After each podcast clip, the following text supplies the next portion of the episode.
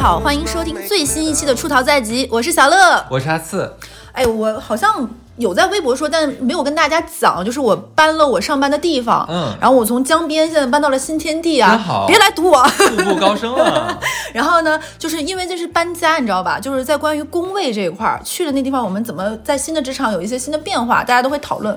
我那一刻才发现啊，大家对于这个神奇的玄妙的这个东西，其实都很看重，嗯，以为那个工位不是随便选，哎，大家都挑挑拣拣的。然后我就把这个事情跟哈斯讨论了，原来哈斯也有很多这种。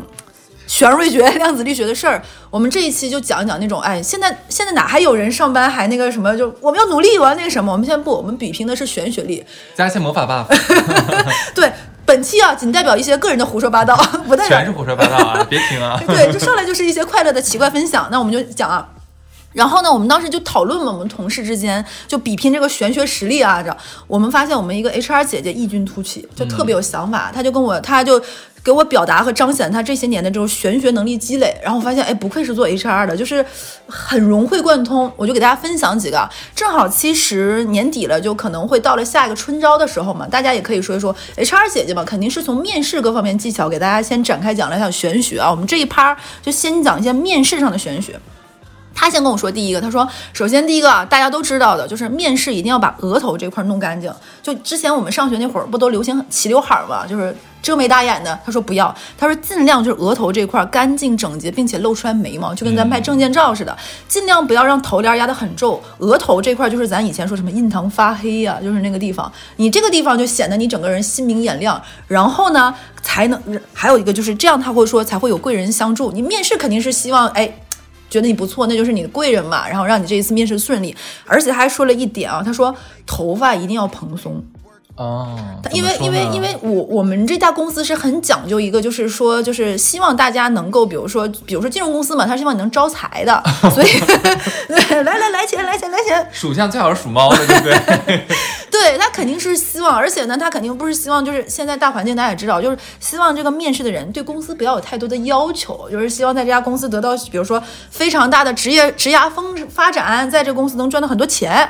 现在已经转了，现在面试是不找这样的人了，希望那。这种，比如说你家境还可以，现在 P U A 都 P U 这么狠狠了吗？对，你说这真的都是大实话了，是吧？然后他说，他就希望能够怎么能看起来一个人，比如说不错。我是不是可以理解为你们的 H R 其实得到了领导的授意，就是希望能招一些家境和出身比较好的人？对，就是你说白了，就是没这份公司，没这份钱，你也能活那种。哎哎，这是一种新型 P U A，你有没有发现？嗯。金融公司我跟你讲很喜欢，很金融公司其实都这样的这个样子。然后呢，他就说怎么能看一个人还不错呢？这个气运和各方面天时地利人和。他说首先头发蓬松，其次整个人是往上提的那个精气神儿，还有就是不慌不怯场。会不会懂不懂不重要。他说尤其是对那种刚毕业的学生，有几个人懂呀，对吧？但是你要是很慌张很磕巴，就就可能就比较打分，就比较减分了。这是第一个。第二个就是他说，就是自然的面带微笑。我说这个是不是有点要求过高？他说不，他说面带微笑是最容易，因为你对着镜子反复练习，你的肌肉会形成一个记忆。他说有的时候面试官是压力面试，或者是不停的说话打断你。他说这个时候就考验一个人临场了，你不需要回答。有的时候面试官是不需要你说什么，他就是夸夸其谈，想表达，想输出，你就只要微笑倾听就好了，你不要打断他。嗯，再一个微笑的话，其实也能看得出来这个人是不是苦相，是不是穷相，对的，这个也是能看得出来的。而且其实这样的话可以提高自己的一个亲和力，亲和力强了，你才会有有贵人运的。那个贴贴嘛，然后就有的时候你会发现，有的人面试的时候他就表情不自然，他可能就是紧张，或者是有点磕巴呀，或者情绪不不稳定。切记，情绪不稳定或突然声音一下很尖，是在面试的时候特别减分的，就会显得你这个人可能就是说，哎。不确定性很高，或者是考虑到很很多人会延展出很多的这个事情嘛，语速不要太快。你看我是不是语速就很快？咱俩现在面试 一家都面不上。那个那个那个那个那个面试官什么什么太快了？你说我说哦不好意思，你现在听的是我魔法三倍速。对，它会影响到你们沟通信息的交流程度，因为你想啊，就是你跟面试官俩人都是第一次见面，就生生生人嘛。你们是需要一定的频率去慢慢去 match 到一个同频的。如果你上来特别快的高频输出，虽然显得你非常的自信、非常的笃定，但是也可能会别人的收听感受没有那么好。啊，对，这是他跟我说的。哎，我觉得这个建议也不错。第三个就是啊，就是玄学玄学劲儿上来，他说面试的前一天家里一定要收拾的干净整洁，嗯，然后特别是家里的鞋柜、卫生间这两个角，我也听说过这个，对对吧？你也听说过，一定要整理整理好，不能凌乱，而且最好是鞋头朝外，这样的话好人运才能过来，你跟他们迎面相逢。啊，就有贵人运，对，说这是他跟我说的一个玄学。我说你这这简直不合适吧？你这太悬而未决了。然后他说呢，面试前不要着急忙慌的去厕厕所呀、喝水啊，东跑西颠，慌慌无章、慌慌张张、六神无主那样的，东碰西一碰，就很多偶像剧都会演什么 CEO 就一下子被那个女主这种就是那种慌张啊、莽撞啊搞得就他说不存在，完全都不存在。因为很多领导，尤其是现在的很多公司，面试官是要很难去开他的那个时间的，就是要反复的调说，哎，领导就是张总、朱总，这个时间您能面试吗？然后张总、朱总可能说啊，有个会临时要改改，可能他是在夹缝之中挤出来这个时间来跟你面试的，而且可能你以为你面试有半个小时，可能那个领导就十分钟、二十分钟才有时间。嗯，所以你在前面那么多的情绪酝酿啊，什么慌慌张张、六神无主，想搞个什么情绪上的反转，不可能，根本就没有那个空给你去搞的，不存在的。所以稳稳重一点，稳定一点，这样就会很好。嗯，然后最好是能够提前去稍微坐在那里静静神儿，缓缓，提前观察一下四周的这样的一个情况。这样的话会让自己内心更沉稳一点，就不要太着急忙慌，特别卡时间，特别踩点儿，这样婆事。然后呢，如果你本身就是有一种对这方面悬而未决有依赖的，希望一些好运加持的，就比如说你有一个什么首饰或者一个什么东西，本身就是你觉得会给你带来好运的，那不妨就带在身上。它有个心理暗示的作用，，对说到你。就是咱们之前讲过旺自己那期嘛，嗯就一切都是给自己一些正量能量磁场的暗示。然后呢，还有就是你的衣着衣衣着服饰，他说这一块儿衣着，衣着，不要慌慌张张哦，把你的头帘撩起来。对我就是一个反面教学，就是不要太夸张，就你不要说今天带一个那种特别浮。他说前提是我们是金融公司嘛，如果你是那种时尚或者是这种本身就需要彰显个人性格的，或者是编辑可能不太一样。他说不要太夸张，这样的话会导致什么呢？可能面试官一下子。他就看你这个东西，比如说，哎，这个耳环，就盯着他出了个神。你刚刚前面那段自我介绍，你前面的一些案例分析，你过往那些他都没听到，你说他都没有注意，他怎么做判断呢？对吧？所以就不要喧宾夺主。你今天是来面试的，你表达和表现的是你这个人，你个人的这个，而不是你身上的某一个配饰。所以不要太夸张。他说他之前就遇到过一个女生，那个女生就戴了一个很很浮夸、很那个什么的一个头花，然后那个钻特别大，然后他就一直盯着那个东西，其实没有办法不分神。所以很多东西他也没有就是。静下心来听，所以本身其实说他们正常是可以三轮面试结束的，但是他觉得，哎呀，好像我没有办法那么做主了，他就加了两轮。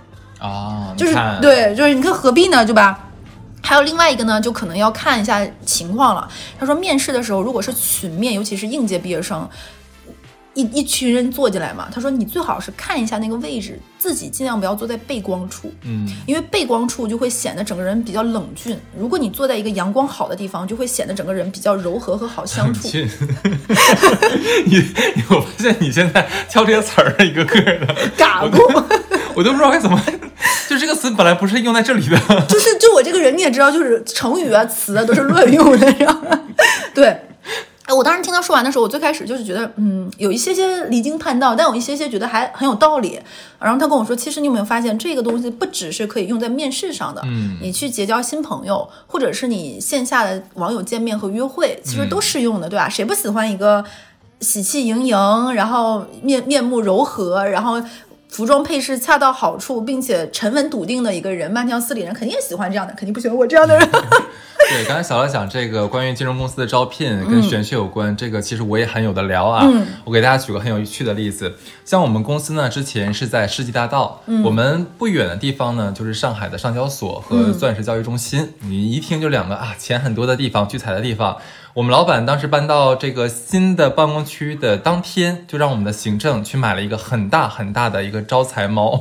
嗯，这个招财猫摆放位置也非常的妙，因为老板属猫，不是，他把这个招财猫呢，就是对向窗外一个一个方向。就开始我们没有明白，因为你这个招财猫，你正常的话，其实我们更多是呃，当然它有很好的寓意嘛，就是说能招财。但第二的话，它也是起到一个装饰的作用嘛。你至少应该是面对我们或者面对客人这样，对不对？嗯但它没有，它摆放了一个非常奇怪的角度，基本上是屁股背对我们。当时我们就说这个是什么意思呢？老板说这个方向呢，就是我刚才讲的那个钻石交易中心和上交所，然后我忘了还有个什么银行的一个什么总行吧。他就说那边钱多，所以说一定要让这个猫不停的向那边摇，把那边的钱都摇过来。哎，挺有道理的。对，而且这个东西我后来问了其他我的同行，他们说好像真的都有这个方面的这个这个呃操作。像北京那边不是有金融街嘛，很多公司也会把那个什么招财的东西，会面对那些像银行的金库等等等等，就想把钱都吸过来。这个绝对是有说法的哈。第二，你刚才讲的是说面试，呃，会看你的家境，这个我要说是真的。虽然说这个是一个算算是潜规则吧，不会不会公宣之于口会把它写在文件里，但是是会这么操作。尤其是像投资类的公司，因为我们对于资源的就是这个应用的强度非常的大，嗯最好是你能带点资源进来，这是最好的。所以很多时候，老板也好，或者说是面试官。在金融企业里面，他们多多少少呢会懂一点点面相，嗯，呃，当然，简历里面其实能折射出，一般来讲能折射出你一定的家境情况，包括你过往的经历和履历。哎，是的，但是呢，更想知道你这个人本身是不是带财，本身是不是旺，对不对？坏呀，真的。这个当时呢，我也是跟一个啊广东的 一个朋友有深入的切磋过，他教给我一些啊，嗯，像在面试的时候，如果说呃你是在二十几岁去面试，他可能会比较看重你的额头，嗯，但是如果像我们这个年纪再去找工作或者怎么样的时候，他会更偏向看着我们的中庭，哎，我这儿打断你一下，这个我刚刚忘了说。他说，人随着年纪往上走，你的视角是从往上往上移，就是从额头往下移的。呃，因为面相里面，上庭指的是我们青年时期，中庭指的是我们中年时期，下庭指的是我们的晚年时期。那我们现在三十来岁嘛，其实就刚刚到我们的这个这个地方叫什么东西？呃，两眉鼻之间两眉鼻梁鼻梁那个位置，刚开始到这儿了，你知道吧？所以说他们会这样的看。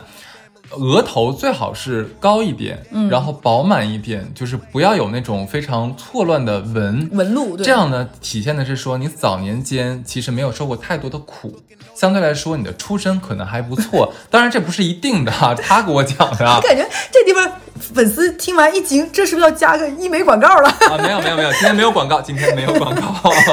对，这个是他当时教给我的一点啊。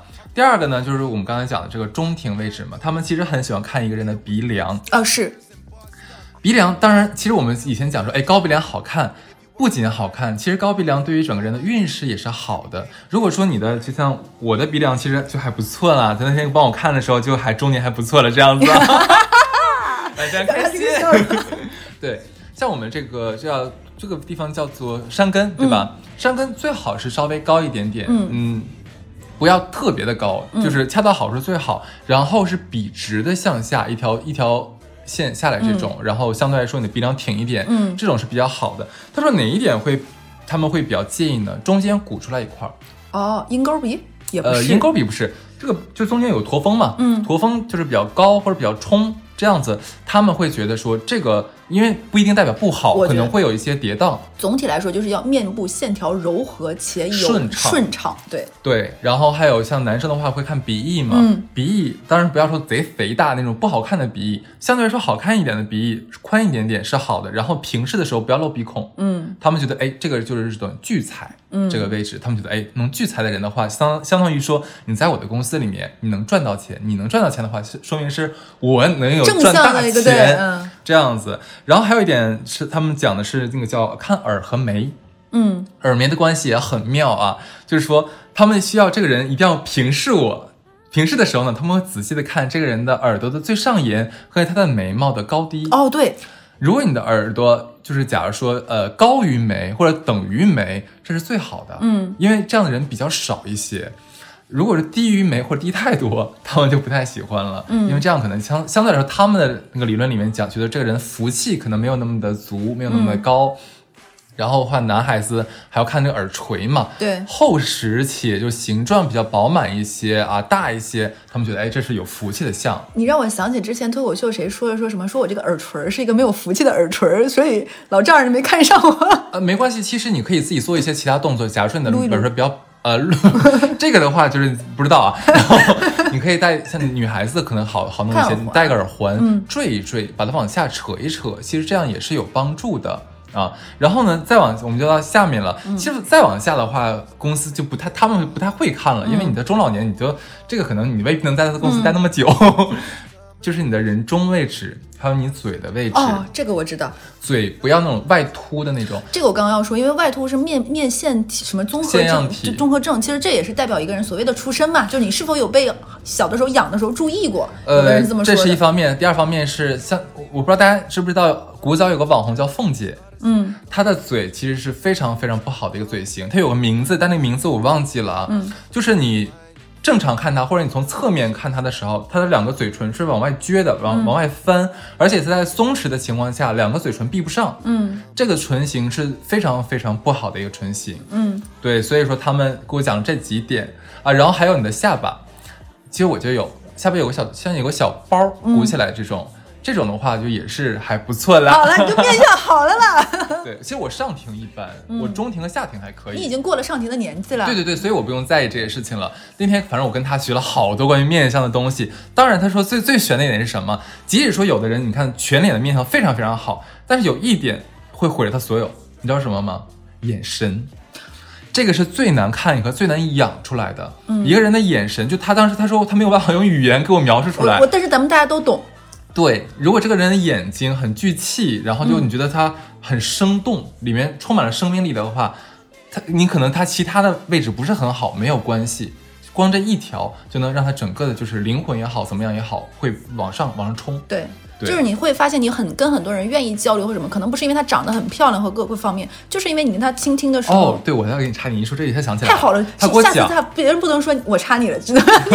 因为我会，我怕我忘记啊，我先先讲一下，就是他给我讲，就我他说完这些之后，我我说，那如果按你这个标准，面相学的标准，好像是跟我们的就是医美里面说的三庭五眼什么美不相关的。他说对，就是面相里的好面相跟我们说的美是完全不搭嘎的。嗯，他是个好面相，你组在一起，我们可能感觉，哎，这人怎么长得抽筋扒骨的，就不是很好看，但可能他命就很好。嗯，对，那，你会发现，古代我们说一个人什么有福气的长相，和他是不是大美女或者是大帅哥是两码事儿，嗯对吧？就比如说我们当时看《红楼梦》，不会说什么薛宝钗是什么最美的，但会说她长相是一个，比如说。就是一看就是个大小姐或者千金，所以面相和长相是两码事儿。但是啊，我我可能我刚刚在听哈斯说这些的时候，我会顺着他说在看我的脸，包括去摸，这没办法，我估计听我们这些节目的很多摸掉了都。很多人也会这样，我觉得不重要。其实怎么说呢？就像刚刚哈斯说的，我们可以去做一个，比如说微笑、眼神，都是可以后天来习得的一个东西，跟那个没有什么关系。就像哈斯说的，他他的上庭也没有那么的就完美嘛。但是慢慢你人生是要一段一段往下走的。现在我们就已经人生过到了眉眼之间这一段了，这是可以的。让我想起了咱们以前学生时代学过一篇课文，就是梅兰芳练眼睛。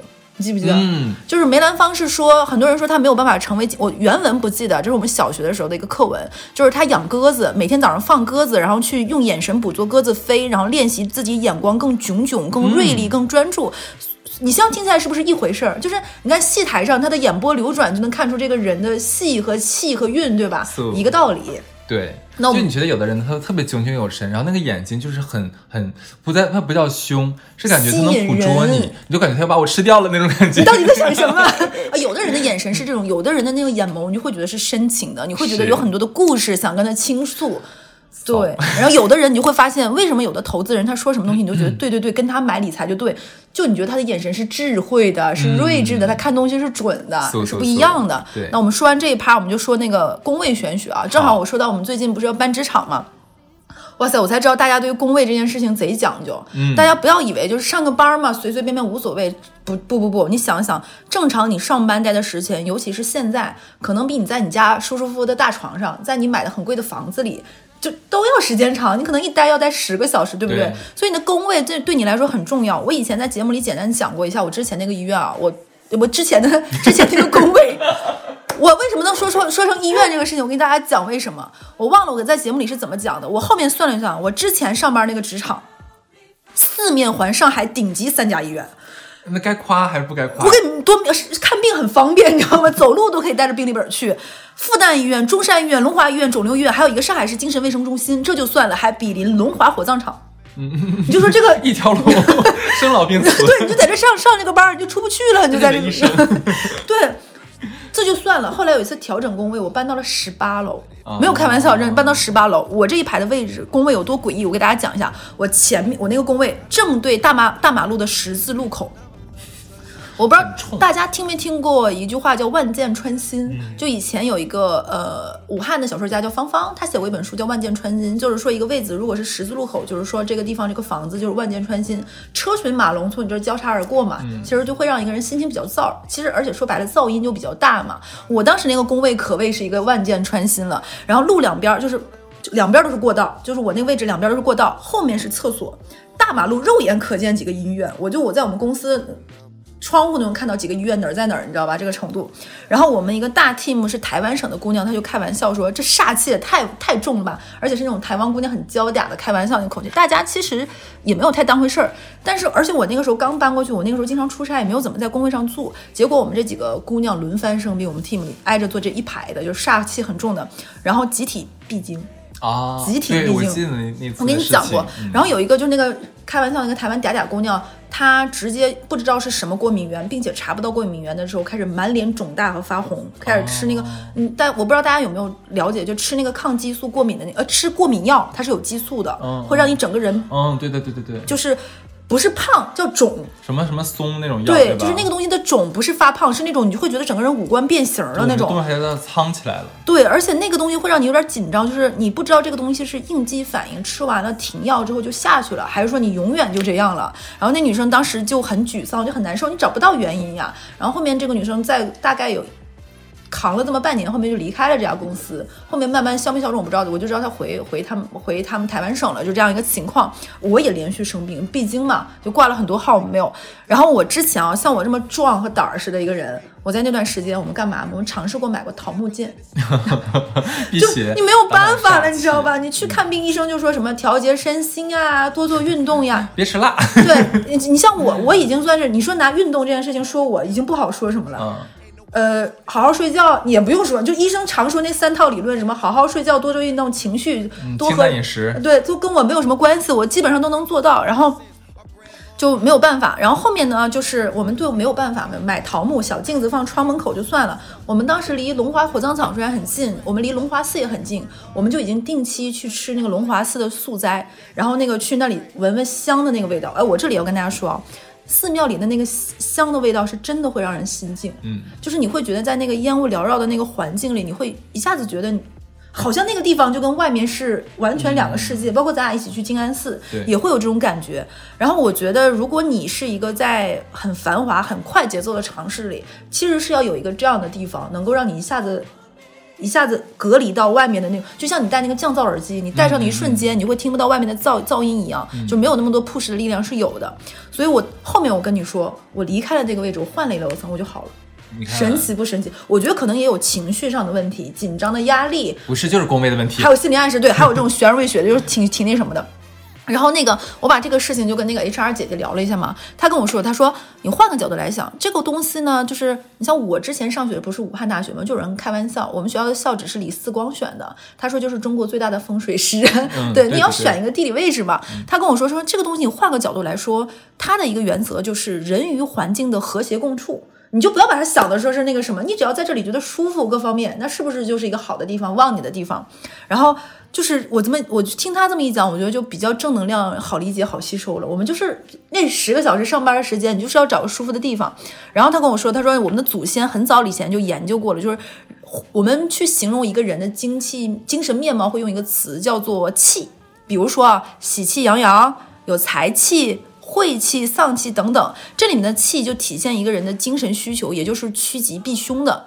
然后很多的易经八卦里面、中医的脉诊里面都会用过气这个词，因为正常是没有气这个东西，它不就是你的血管吗？摸的。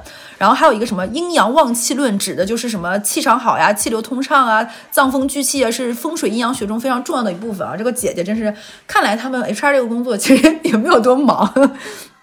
而且和风水最相关的就是建筑行业和室内设计，其实它也体现这个是地，就是这个地方的一个风水。然后之前好像有一个挪威的一个城市建筑学家，他说过，他说评价一个空间设计的好坏，最终是看他作品有没有恰如其分的营造出一种场场所精神。什么叫场所精神呢？就是我跟你大家说，就比如说你看一个人，你会觉得，哎，这人像老师，这人一看，哦，哈兹一看就是像做金融像主播 是男主播吗？擦边儿主播呀。对，或者是你觉得这个人特别体面像样，对吧？这就是一个人，人有人的这个气，其实房有房的那个气，感觉我这咱俩现在身上波气 足不足啊？蒸汽波啊，咱俩这个是我跟你讲，这期前半场他们觉得我们应该插入一个医美广告，下半场感觉我们要插入一个房产广告，你知道吗？然后他说，就比如说你去医院，你一进去就会觉得这是一个医院的那个嗯布局，怨气。对，去学校教学楼，你就会发现哪边是教室，哪边是哪个，是有教学教学那个样子脚气。啊，脚气。他说：“你的工位是不是就是一个办公的场所？那就是能让你，比如说上班的时候更专注、更好，或者是让你的职业运势更更好，那就是上班的职场的职气。对，那你进那个空间，空就是就就让能让我们答，就比较，比如说最迷信的啊，就我们说就是香港了，对不对？我们香港就会有什么凶宅旺铺，然后就会经常有一些港片很吓人，就是讲什么十大凶宅、十大那个什么的。然后之前听说一个八卦啊，我不知道真假，就是说说李嘉诚他那个长江集团就是请风水大师陈朗做的，然后是说采用了方正的建筑外形设计，就我跟你说方方正正的嘛，会显得冷静沉稳，可能就是冷峻的。然后正则主正道，正气正能量是这个意思。然后根据左青龙右白虎的原则，左为大为主，右为小为辅。长江集团与香港中区政府合署的位置关系是人左我右。哦，大家可以搜一搜啊，这是他跟我说的。然后以就是让人看感觉有一个是高人一等的一个这样气象，所以他是的。包括大家可以搜很多关于他的八卦，包括什么香港中香港大学他是怎么弄的，什么包括他的那个楼，包括他怎么聚财，好像是有一套一整套的一个理论的。嗯包括大家可以看一看他在内地最后出的一个地方那个地块儿，我就不说是哪里，大家可以搜一搜啊，也是一个我之前上班的地方就是李嘉诚的一个嗯哦我知道你，然后你知道那块儿，嗯。呃，不是，是陆家嘴。你知道那是陆家嘴唯一一栋在盖房的时候着火的楼，所以我们那个楼很旺。哇塞！然后呢，就我给大家这个时候呢，我给大家探讨，我收集了一些我身边这种悬而未决的朋友的一些关于职场工位的意见啊，我给大家整合一下，哈斯也可以补充。第一个就是他刚才说的，就是那个气的事儿。如果你一打眼儿就觉得不舒服，怎么怎么都不舒服，这个地方一定要相信你自己的直觉。对第一直觉非常重要。就是我们忘自己那期也说了，那就换，对，你稍微调整个位置，你找个理由打个副稿，不是换不了的，对吧？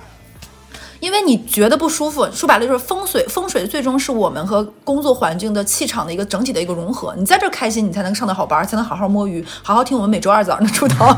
对，那其实从或换句话说，其实它是一个心理学上的暗示。就如果你来了，你就会觉得不舒服了；你坐久了，你会更不舒服。嗯，你何必呢？你会不断的加持，就像我们经常会收到一些投稿，就比如说好难受，好难受，攒攒攒攒多了爆发，上班大哭，我们经常收到这种的。这是第一类的，就是一眼隔路就赶紧。第二点就是厕所过道背后有柱子，哈斯之前我跟我讲过，房上不能有梁的那种，头顶不要有梁。紧挨着茶水间的这几样啊，你占个一样还行，你不要占个两三样。嗯，我再说一遍啊，厕所过道背后有柱子，上面有梁，紧挨着茶水间，这五样，一一样就算了。有一些工位就很凑巧，能占个两三样，这种呢，我建议也不要做了，就不太好。你说，我之前领导有教过我一点，就是上班选自己的工位最好是你贴墙，就你背后是靠墙的。因为这个会，其其实用玄学、就悬而未决的话来解释，就是说，哎，背后有靠山，对对对。对，比较比较有有有怎么讲，你背后有底气吧，对。对吧？其实我后来想了一下，应该是这样子，如果背后是墙，其实就等等于说领导啊或者监察组啊，他没有办法偷窥我，那我其实，在那边办公的时候，我更安安全感。对安全感更多，我那我嗯办事的时候可能就更呃死心塌地一些，嗯。更方便一些。对，但我觉得都是有些现实化的道理的。是的，下一个呢，就是大通俗易懂的，就是采光好、通风、气味儿不要有怪味儿。嗯，这个我们之前在很多那种奇葩同学这个不都讲过，什么职。场，在任何一个地方，你的待的地方都不要不要有奇怪的味道。对，是的。然后对于一个什么运势啊、胆略、智慧都会产生影响，而且影响你的判断。你想一个地方如果味儿不好，别人来找你也会也会，对不？对然后通通风不好，捂吧也不行，对不对？嗯然后还有就是采光不好，那其实就说了，就显得你这个人很阴暗，你躲在一个角落里，然后这个地方可能也容易滋生细菌，所以这几个也一定要好。然后就是大家在选，比如说我们听这期节目，可能有打工人，也可能有老板，我以为你说听这期节目，你们都给我站在阳光下面啊。晒太阳是真的有用的，对，是是所以我觉得可能有打工人，有老板，我觉得老板你在选职场的时候也可以考虑一下，是不是结合这几点，对吧？然后办公室内是绝对不能没有窗户的。嗯，我之前去过一家公司，它那个地方就是没有窗的，其实就不行的。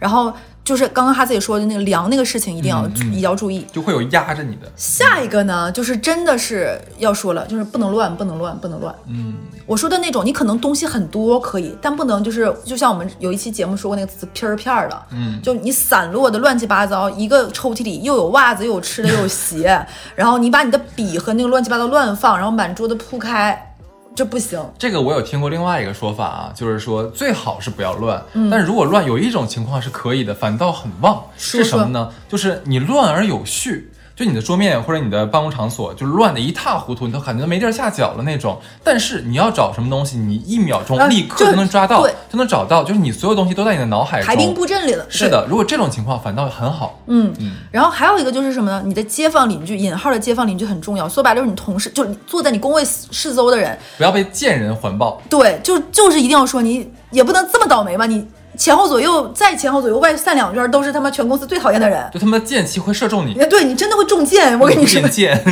一是什么呢？一是这个样子，你会被他被他们趋同。我说的趋同是别人都不愿意来这边，就觉得你这一块儿、嗯来找你看啊，旁边还有这个碎嘴子，我要来找你，别人就会说你怎么这么闲呀，对吧？怎么又来串门啊？一是这个样子，二是你就是刚才哈次说的，你的电脑可能干什么，别人会看到。你就有一两个这个啊就算了，你说呃一两个箭还是好躲的，你就万箭穿心很难躲。所以如果前后左右都是这种，就比较麻烦了。大家也想想办法。然后听到这里，可能有人会说，你们不要光说不不说解决办法，大家自己想想办法，总会有门路的。或者来应聘出逃工作室。哇，你不要再给客服制造工作压力了，你知道吗？我这两天又跟又有人来跟我说，说客服已经加到忙加不上了，就是上一期节目，嗯真的。所以就是大家总要想想办法，而且其实说实话，你如果主动的去迎难而上，改变一两个这个小困难。你心情会很好，就会觉得 yes，我可以做到，我能变得更好，我为自己争取了权利，对不对？是是。但是你不可能跟领导说，我听了说笑电台，他们讲了一些玄学，就这儿不行。然后领导说我也听了，我觉得他说的对，我给你换，你坐我旁边来，你在你上班。坐怀里悠儿女。还有就是啊，就是你的岗位其实也会影响你要做一个什么样的位置，这也是那个 HR 姐姐跟我说的。她说你有没有发现？一般没有公司是一进来就是领导的，领导一定是在你拽进去，在后面，一是要环境很好，能看到比如说有江景呀、有湖景啊这样的位置。为什么呢？是因为领导在后面是一种压阵的，他能一眼看到你们纵览全局，而且就是你说的，我在后面我很安全，对，我能够统揽全局，一统江山。如果你是做销售这种的，你要在公司的外面开始做，为什么？因为人来人往，你聚人流、聚财气，对你要多跟人打交道就是的。还有，他就是说，如果你是前台这一类的岗位，那你尽量就是要多喝热水。我说啊，我说嗯，这这朋友是直男对不对？我说这什么情况？他跟我说是这个样子。他说，因为你想想，一般的前台那个位置是坐在这一层中间，左右两边是过道，前面是那个电梯厅，对吧？嗯对玻璃门来回开。他说煞太重了，但是这你岗位性质没有，就是就是有冷风吹过。他说你放一个热的暖水壶，各方面其实是给自己升温的。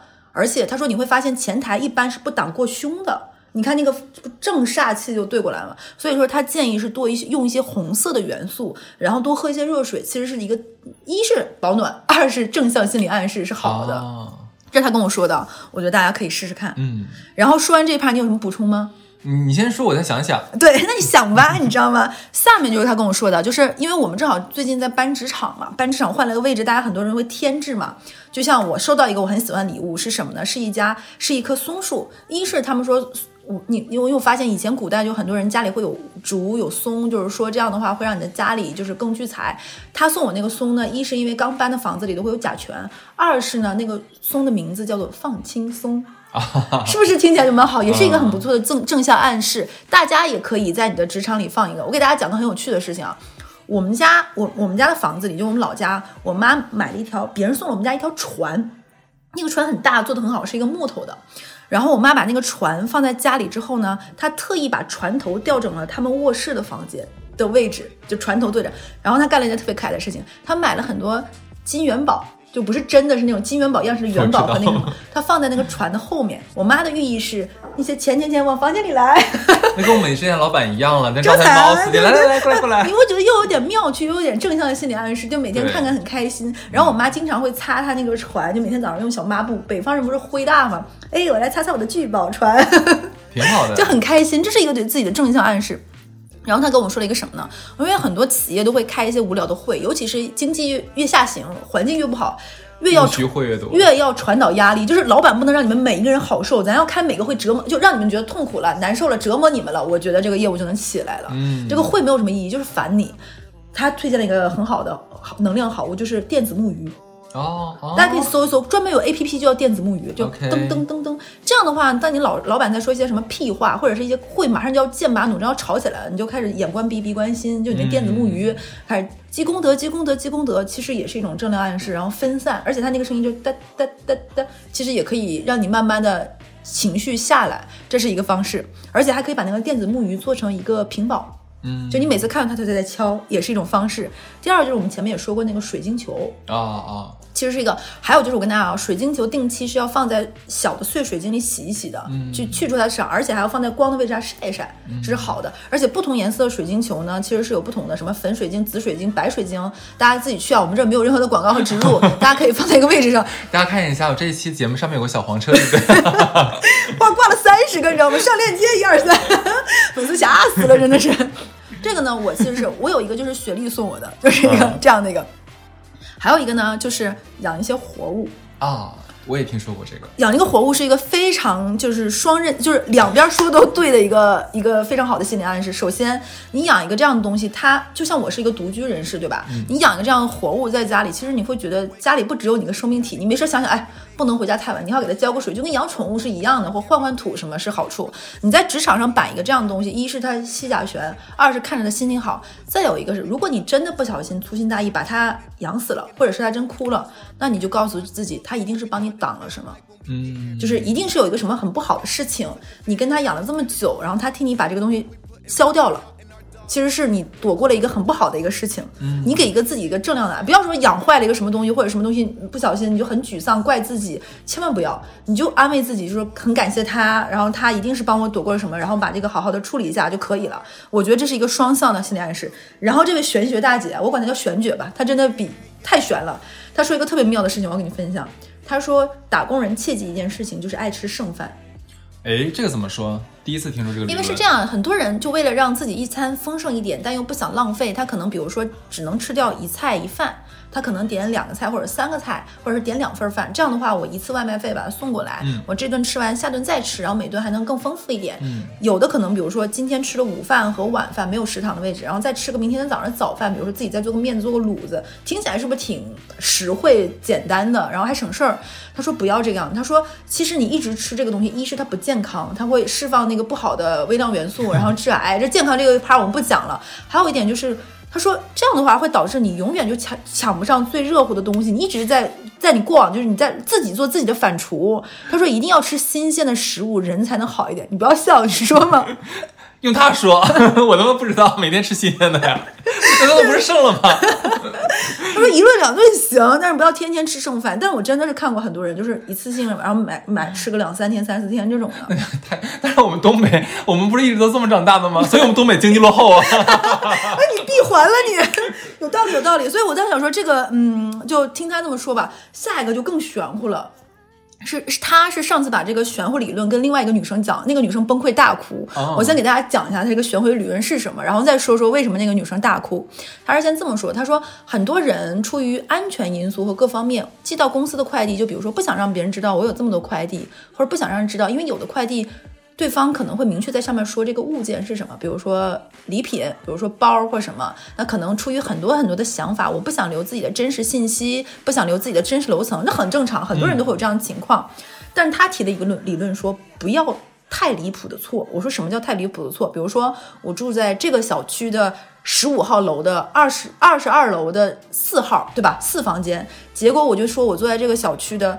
二十号楼的三楼的几房间，或者这种，比如说你在 A 大楼的十七楼我就说是六楼，并且说的是有名有姓的另外一个人的名字，嗯然后留的是你的手机号。他说不建议这个样子。他说为什么？他说因为你每个东西送给你，它是带着这个东西的能量，不然你为什么要买这个东西？对对方对方为什么要送你？他说你这个能量，他说你如果一直是这个样子，他是他是一个，他说他是这是一个波的乱送，他说不行的，你的运气和各方面可能也会飘走的。啊，我说那如果我是出于安全，我就是他说那你不要错的太离谱，比如说你就完全一点都不对，你可以比如说呃乐小姐，你就不叫乐小姐，你叫乐乐，对吧？乐哈哈哈什么什么，然后你留的那个楼层对，但是你的手机号是你的手机号，对吧？或者是说你留没有留楼层，你就留你这个楼，你到楼下跟那个快递说你放在哪个前台，嗯都可以。嗯嗯他说不要完全错，我说嗯，就这个有待商榷。就怕有好的东西你无法接收到。接收到，我说这个有待嗯商榷，因为我们肯定还是很多女生独居啊，出于安全是很正常。他跟我说，他上次把这个理理理论呢跟我们另外一个同事说了，也是一个女生，然后那个同事听完这个理论大哭。我说这不至于吧？能被你感动成这样，姐？边哭边拿出了昨天吃的剩饭。然后转起了他水晶球，然后拿出他的桃木剑。这一期节目听完，要在拼多多上买很多东西。你快接着讲，然后呢？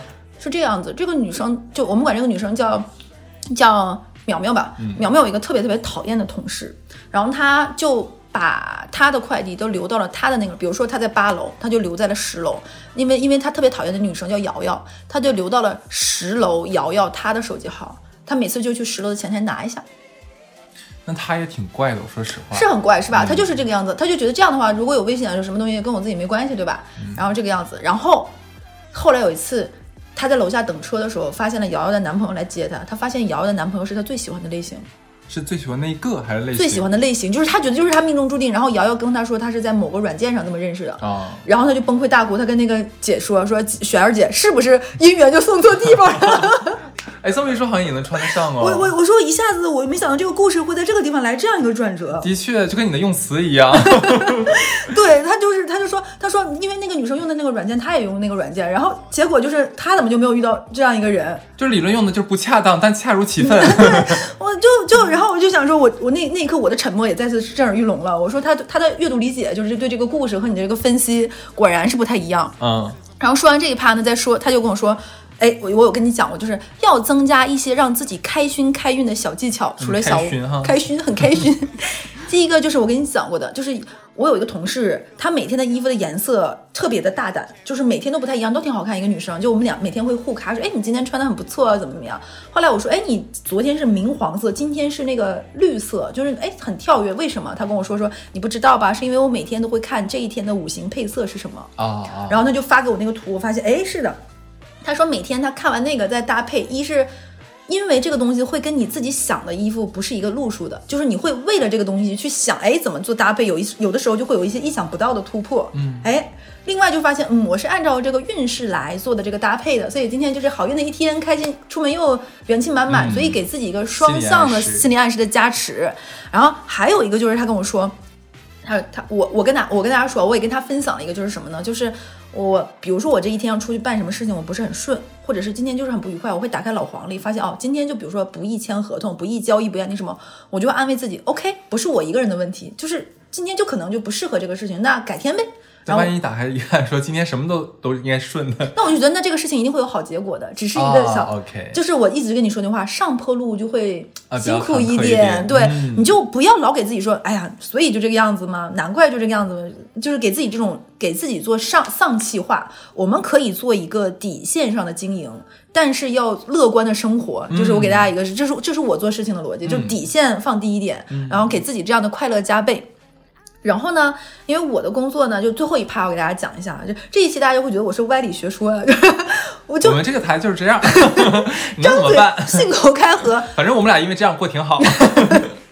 对，就是我觉得正向暗示自己是真的很有必要。是当然再说下一趴，就是因为我出差非常多，然后出差多的有时候出差有一段时间特别多的时候，我早上醒来会有点恍惚，不知道自己在哪里。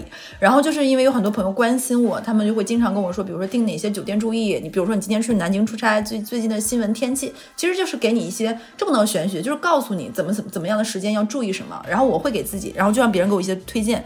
第一个就是说，如果是你是那种舟车劳顿、辗转很多个地方的出差，就比如说连续先广州，再深圳，再汕头，这要换好多地方这种的。很多天的出差的，有人给我的建议是，一定要带一个贴身的红色的东西，嗯，是一是给自己一些安全感，就说啊，我有注意到，我有有好运。就比如说你有一个红色的内衣也好，这里没有红色内衣广告，每天都穿一那一件吗？那也不是，就是你戴这么东西，包浆了哦 或者是你戴个红色的项链和各方面。这个我有例子，哦，你有一会儿你讲一个啊、嗯就是这这种东西会让你就觉得，如果稍微遇到一点小问题，你会 OK，我有自己的一个庇佑。你说吧，你的例子。呃，金典集团我不知道你知不知道啊？哦我知道金典集团之前有个女老板叫王秋阳，嗯她是一个很有名的登山家，嗯啊，她登过基本上全球该该登的峰都登完了。她之前在采访的时候就说过，他不管像是说呃攀登珠峰啊，还是攀登哪些比较比较险一点的峰或者怎么嗯样，他每一次出门，别的可以不带，但是有一样他一定会带，嗯，就是两根红头绳。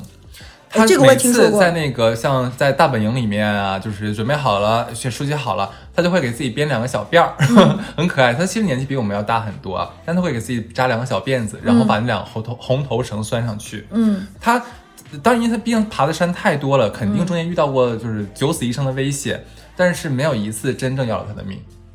他就觉得说这两个红头绳就像他的保护神一样，一左一右来保护他，所以他不管去到哪里出远门，他都会带着。我觉得这个就有点像你刚才说的那个东西。对，所以你可以给自己，就我刚刚说那个能量小物嘛，就是你看到这个东西就让自己心情好，嗯就就是就会让你就比如说我看到哈斯我就心情好，它就是我的能量对我就是那红头绳 对我的能量宝物，就一定要有这样一个东西。就是说难听点，就有的时候在你非常沮丧的时候，它是你溺水的那个稻草，就是让你觉得我生活很开开心很快乐。就比如说啊，我什么事儿都没有，我见到哈斯我都会突然心情好一点，就就是让你开心，没有什么道理。对，第二个就接着说完，就是。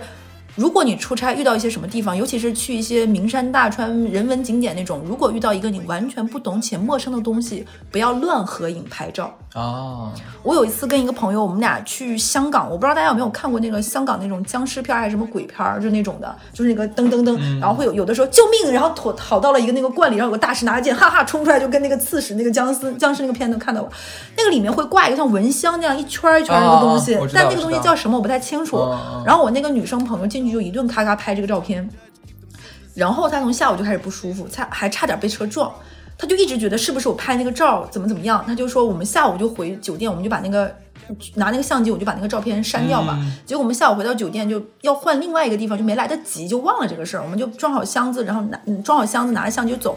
结果他那个相机就丢了，啊，嗯，然后后面就没有任何奇怪的事情发生了。他这个不仅破财，灾也没免，对，而且我们那个拍了很多的照片，好惨啊。对，很惨这个事情。还有就是呢，就是嗯、呃我怎么跟大家形容？如果你突然到了一个地方，大家肯定有那种感觉，说这个地方我好像来过，啊，或者或者这个事情我有经历过，就肯定大家都有这种事情，就哎，我好像在某个地方梦见过，还是说我就是有感应，或者是说对这个事情有什么不祥的预感，就不对不舒服。如果有这样的感觉，就一定要拒绝，跟着感觉走。比如说我我有一天晚上跟一个朋友去吃饭，然后跟那个朋友去吃饭，他说去吃哪个餐厅吧，我跟你讲过这个事情。他跟我们说去吃那个餐厅吧，我知道那个餐厅是一家不叫似曾相识，那就是有不好的预感，对，或者是就是都有说似曾相识，这个事情不会有好的结果，啊那也可以拒绝。我当时就觉得不想去，我不知道为什么，结果我们那天。剩下所有事情都不顺，嗯嗯我跟你讲过这个事情，嗯对对对所以如果是这个样子的话，我觉得也也要去那个去 say no，就相信自己的直觉。对，就是哎，我发现我们这一期虽然很非常的悬，但总结下来就是相信自己的直觉，然后让自己开心，给自己正向的心理暗示。没错，就说白了，又是一期忘自己。哎，是，我觉得很实用啊。对对对，然后那我们反正就仅代表我们俩个人的一些胡说八道吧。对，也不用太信啊，全瞎说的。如果您是专业的人士，你就指点一下 对你可以指点我们一下，我们也蛮喜欢听一下。对，我们就是非常喜欢海纳百川的吸收，又开始乱用成语。然后大家也可以在评论区里，包括我们的客服里，跟我们讲一些你一些遇到的玄学的事儿，或者是有哪些经历或者经验可以跟我们分享。然后也可以在我们的评论区纠正我们两个，或者是提一些意见，非常欢迎大家来交流。欢迎欢迎，好那这就这样吧，好，拜拜拜拜。